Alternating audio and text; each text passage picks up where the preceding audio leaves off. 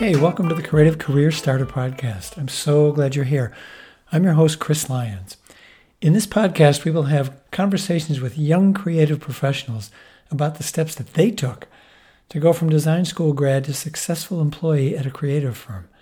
The goal is to energize and inform your job search with their tips and stories, maybe help you get your first creative job. So stick around. Let's get at it.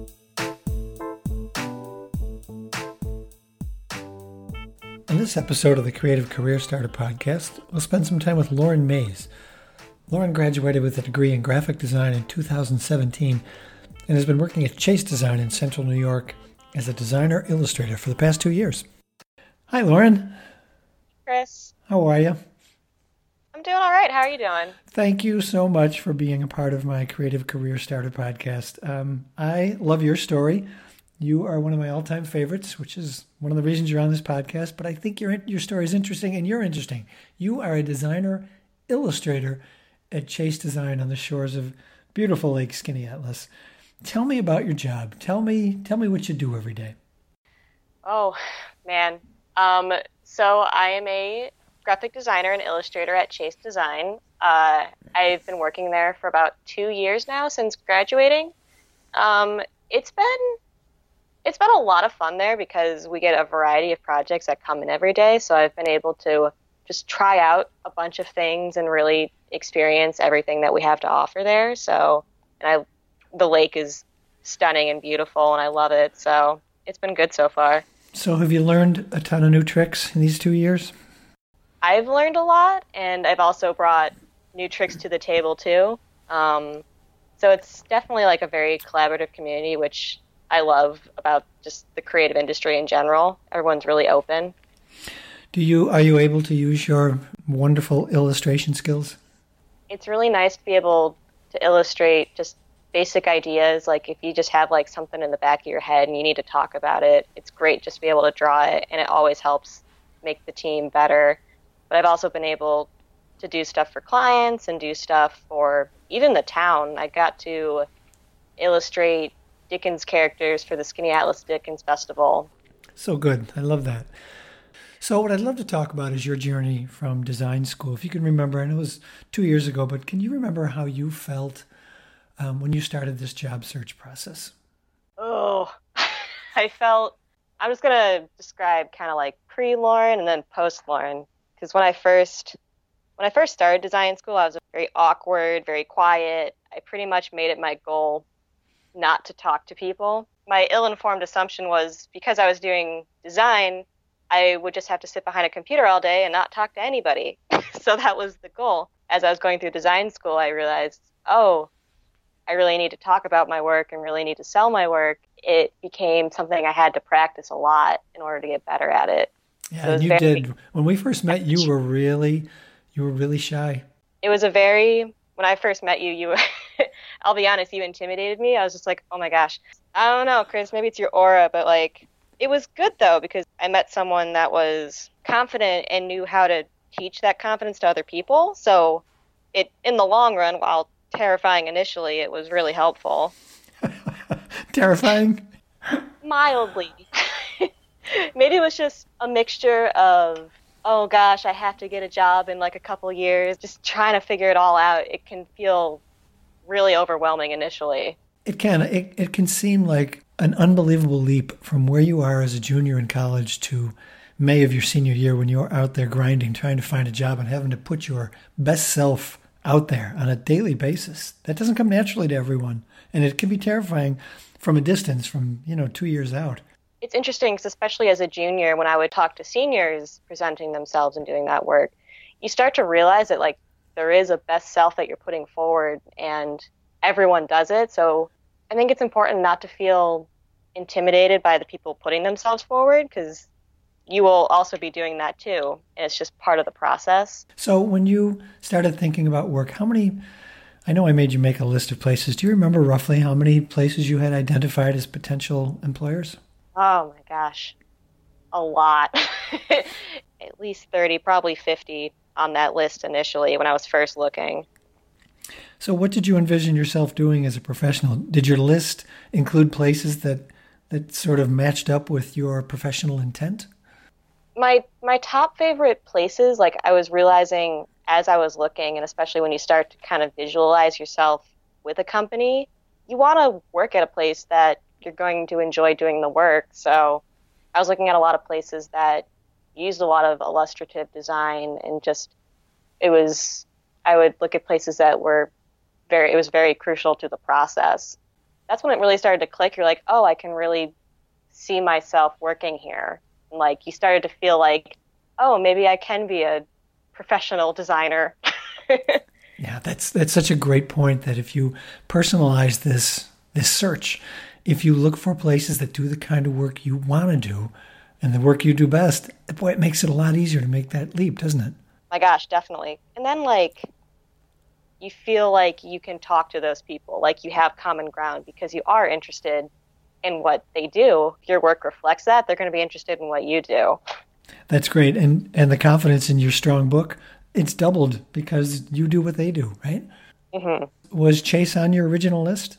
It was. Um, I had actually met them a couple times. They were working with a class of mine, and it was funny because I forced myself to introduce introduce myself like right away and like be that confident person, even if I was like still trying to figure it out, which I think honestly made a difference. But they were on the top of my list because of the the people and the work that they did and the location. Did they love your work when they first met you? I don't want to be like cocky about it, but I think they they enjoyed it and they were impressed with how I talked about it. Yeah, I think that's an under um, undervalued trait that young grads bring to the market. If you can tell the story of the work and talk about your work and have a reason for doing what you did, I think it's a lot easier for people to appreciate how, how smart you are and how well you solve problems. I've never met a designer that hasn't sat down and really thought through the problem. If you don't think through the problem, then you're not a designer. You just got to like figure out how to talk about it. Yeah, you can't just make things pretty. I remember you were particularly effective, the letters that you wrote. Some people have a knack for that, some people don't. Yours were really, really sharp and to the point.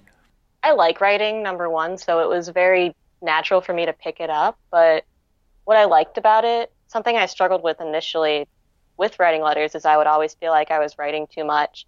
I would start to ramble. But as we got more into it and with your guidance, you start to realize it needs to be like straight and to the point. You just got to tell them, you're like, I'm really interested in your company, and here's why. This is why I think we could work well together, and let's talk. It's a very straightforward process, and I think that instead of like beating around the bush, just getting right to the point, just being like, I'm interested. We should let's just have a discussion. Did you get a lot of responses when you put things out to people? I got a good amount. I can't say how many I would get, but what I really liked about the responses was the genuine interest, even if they weren't. And I would ask, like, are you hiring? I'm interested. I'd be like, well, we're not hiring right now, but thank you so much for reaching out. We really appreciate it. And like, even with that, you would start a connection and like form that with somebody that you wouldn't have otherwise. Do you remember how many places you actually had interviews with? I interviewed with a few places when I was looking for internships. That was my junior year, and I interviewed with a couple more in my senior year. I also remember spending my entire afternoon at career fairs at my school just because I would just stake it out until I was essentially kicked out um, and just talk to as many people as I could. So, as a self proclaimed shy person, how did you do in your actual interviews, face to face? Um, I'll be honest, the first few interviews I went to, I was probably a nervous wreck. It's very interesting because looking back on it, I'm just kind of like standing next to my past self, like, what are you doing? Because I would be, I would just be very stiff and very awkward. And like, honestly, they just want to get to know you. They just want to see what you're like as a person. And if I had figured that out a lot sooner, I think it would have been great. But again, a lot of that comes with practice. It does. You're not going to figure it out until you try it. yep, and do it a few times. I always suggest to my students take one of my students right now just was offered a flight to Boston and an interview for a position that she doesn't necessarily want, but I strongly encouraged her to take it oh. for the experience of it.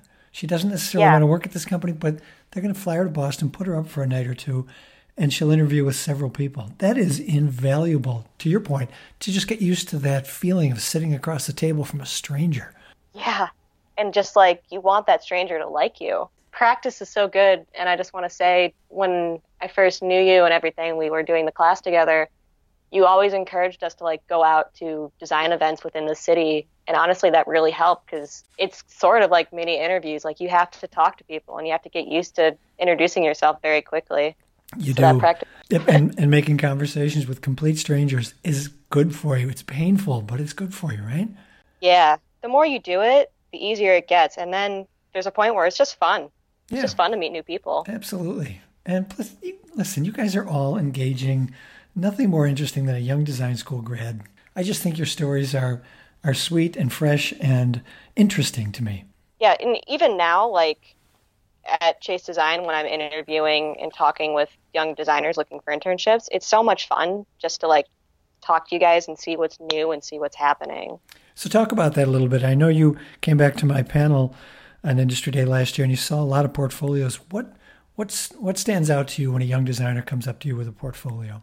There's a few things. Definitely how you're dressed. Not to it's a superficial feeling, but like if you present yourself with the confidence and like poise, like, it really does make a difference. Like It's telling me that you care about what you're doing and you want to genuinely make a connection.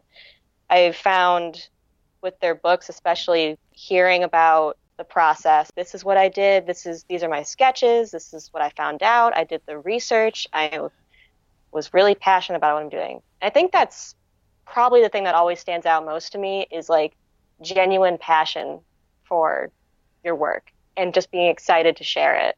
And having rationale and reasons for why you did what you did, right? Oh, most definitely.